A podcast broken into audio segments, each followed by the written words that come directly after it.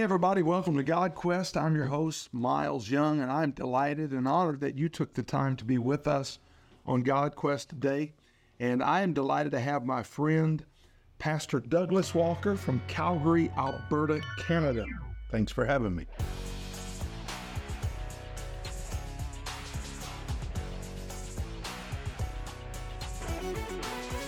Pastor Walker is one of my dearest friends and one of our favorite preachers at our church. And he's a joy to spend time discussing the things of God. He's a antiquarian book collector. He is a vociferous reader. He is a world-class fly fisherman, a father, a pastor, a man of God extraordinaire. But he is also a certified, well-qualified, but literally certified horse trainer. For many years, ran what was called Second Chance Ranch in Yucaipa, based out of Yucaipa, California. And now in Calgary, Alberta, Canada, is pastoring Truth Church. And to all the saints at Truth Church, a big shout out to you. Thank you for lending your pastor to us today. We got a quest. We are in Birmingham, Alabama. And so I'm taking advantage of this opportunity to talk to him. Something very unique to, I guess, probably of any church I know of, I think is just highly inspirational and as well as innovative, and is unique not only to you, but to your church. But I want to talk about it, and I don't even know what you call this, except it has to do with a radical new approach to connecting in your community. So Calgary is home, see if I get this right, to what is known as the Calgary Stampede. Right. Okay, which is, I want you to unpack what that is, and what did you see in that thing that you could leverage for the sake of the key? So there's a few things. When I was in Yucaipa, I thought that was over. I thought that was a closed chapter. And I get to Calgary, and I kept my saddles because I was getting back into horses. Now, time out. You had worked with over 6,000 kids, from what I remember. Yes. 6,000 kids in the Los Angeles School District. And the district, and yes, and the juvenile prisons, okay, or jails, whatever they call that. Taking horses, let's see where we're going. So I would take the horses in there and give life lessons. And I thought that was kind of behind me, but I kept my saddles because I was going to ride recreationally. I get to Calgary. It's a fabulous city, 1.4 million people, skyscrapers, super clean. Has a little bit of a European kind of feel to it, a little bit. And Joey Tomato is there. Yeah. That's between him and Brother King. It's been a while since I've been there. But so I hear about Stampede. And Stampede is the largest stock show on planet Earth. Really? That's not like me saying that. That's their, like, moniker. That's their, their brand.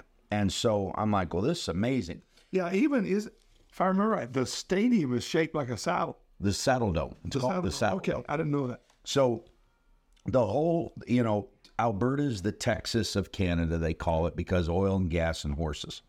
So the first year that I'm there, I think, well, maybe what I'll do is I'll just rummage up a horse and kind of dust off the Second Chance Ranch spiel, and let's go for it.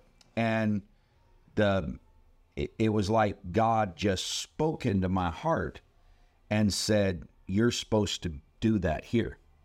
And so we did it. And then when we did it the following year, we had about 1,000 or 1,200 guests. Somewhere around. Wait a minute. What did you just say? We had 1,000 guests for sure. So the way it works in Stampede is... Okay, you heard that right. 1,000 guests. Yes. Okay. And so in Calgary, like, let's just take the Mercedes-Benz dealership. Okay. They will put on a pancake breakfast. Okay. Every major business in the city hosts these free pancake breakfasts. And there's a big website you go on and find out. And every day that you're in town, because there's so many. During the Stampede. Yes. They're coming from all over the world. Coming from all over the world. And every day that you're in town during the Stampede, you can go somewhere and get free breakfasts. And so Mercedes does it. So you can look at their Mercedes. Yeah. And so I thought, well, why don't we just do pancake breakfast on Sunday morning, and I'll just preach off of a Truth Church because the Waffle Hounds. Yeah. So we did it, and it was a smashing success. Okay. We went on, it was on the website, man, they're lining up, and the crowd just overwhelmed Truth Church. And we did it. We pulled it off. This year we had 1,600. Okay. Yes. They're coming for more than pancakes. Right. Okay. So what were they coming to? You dusted off the saddles. You got pancakes together. What did you do? Okay. So what I did is I went in the arena. I had two horses that I'd borrowed. I never set up a temporary arena at the church. Yeah, and just a round pen. Went in there, and so I am an EAL instructor. Okay. What that is an acronym for equine assisted learning. Okay. So you know how, let's just take your Sunday school director or whoever. They're going to do a Sunday school lesson, and they're going to do a little science project thing and do a demonstration. Okay. Okay. Well, mine is just with bigger demonstrations. Mine are like 1,200 pounds. You're using a felled board. You're using a 2,000-pound horse. Right. But it is an analogy. And so what it is I've tapped in, and so we actually just got a ranch right outside of Calgary.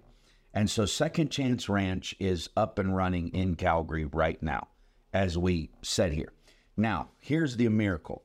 When I announce it, I step out and I sign the agreement, and somebody, not from, the general fund, not from, Truth Church offerings, somebody from outside of our resource pool donates the entire year's worth of payment on the ranch. For the ranch. Ranch paid for. Because they see the connection between faith and these horses. Yeah.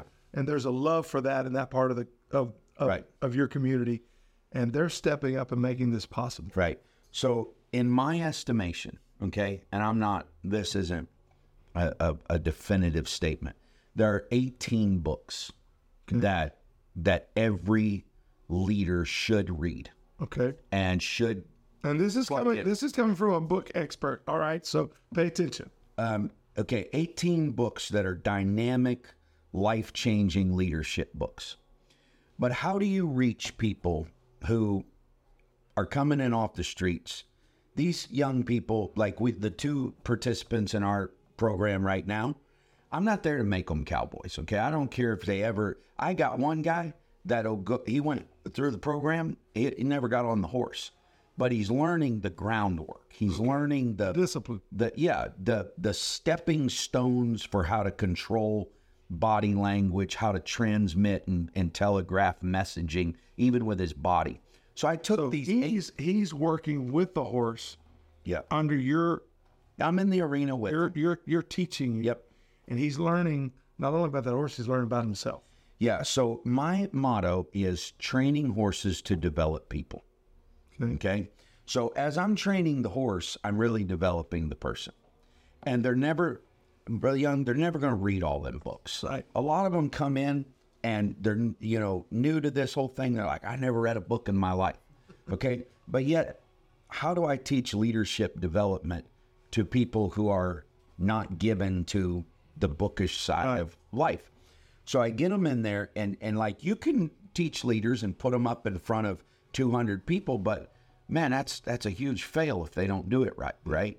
And then people are really nice. He may not be a great leader or a good leader, and he may make some mistakes, but he doesn't get graded instantly, whatever. But when you put one in the arena with a horse, as long as they're doing the wrong thing, that horse is going to behave in a certain way. So what we've done is we've taken the natural instincts of the herd behaviors, okay, and teach leadership development, character development, communication development, using that horse as a crowd of sorts.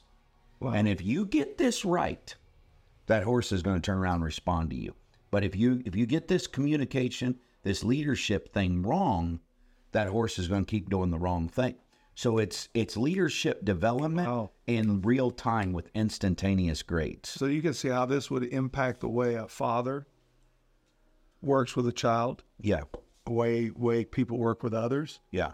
And you've tapped into this hunger in the community, our interest, to the point that you had 1,600 visitors on the Sunday of the Calgary Stampede. Yes.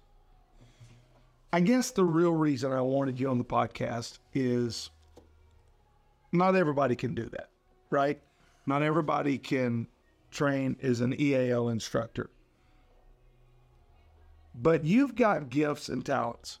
Yes. People have abilities in their context, in their world, in their skill set, in their gifting. My challenge is use what you just heard as an inspiration, but as impetus to figure out what can you do in your life, your ministry, your church. How can you connect with your community? How can you connect with your gifting and ability? Is there a way to bring them together? And it may not be you. It may be someone in your church. It may be a brother that has an ability, or a sister that has an ability to do something. This has been a podcast today to just stir you to think, get out of the box. This is a quest we're on to find what is God doing and what does God want to do with me. Pastor Walker, thank you so much for sharing. I look forward to hearing what God's going to do at the ranch and with Second Chance Ranch Part 2, yep. New and improved. Yep. I would just love to see an amazing revival break out from this. So thanks for being with us, and I look forward to seeing you next time on GodQuest.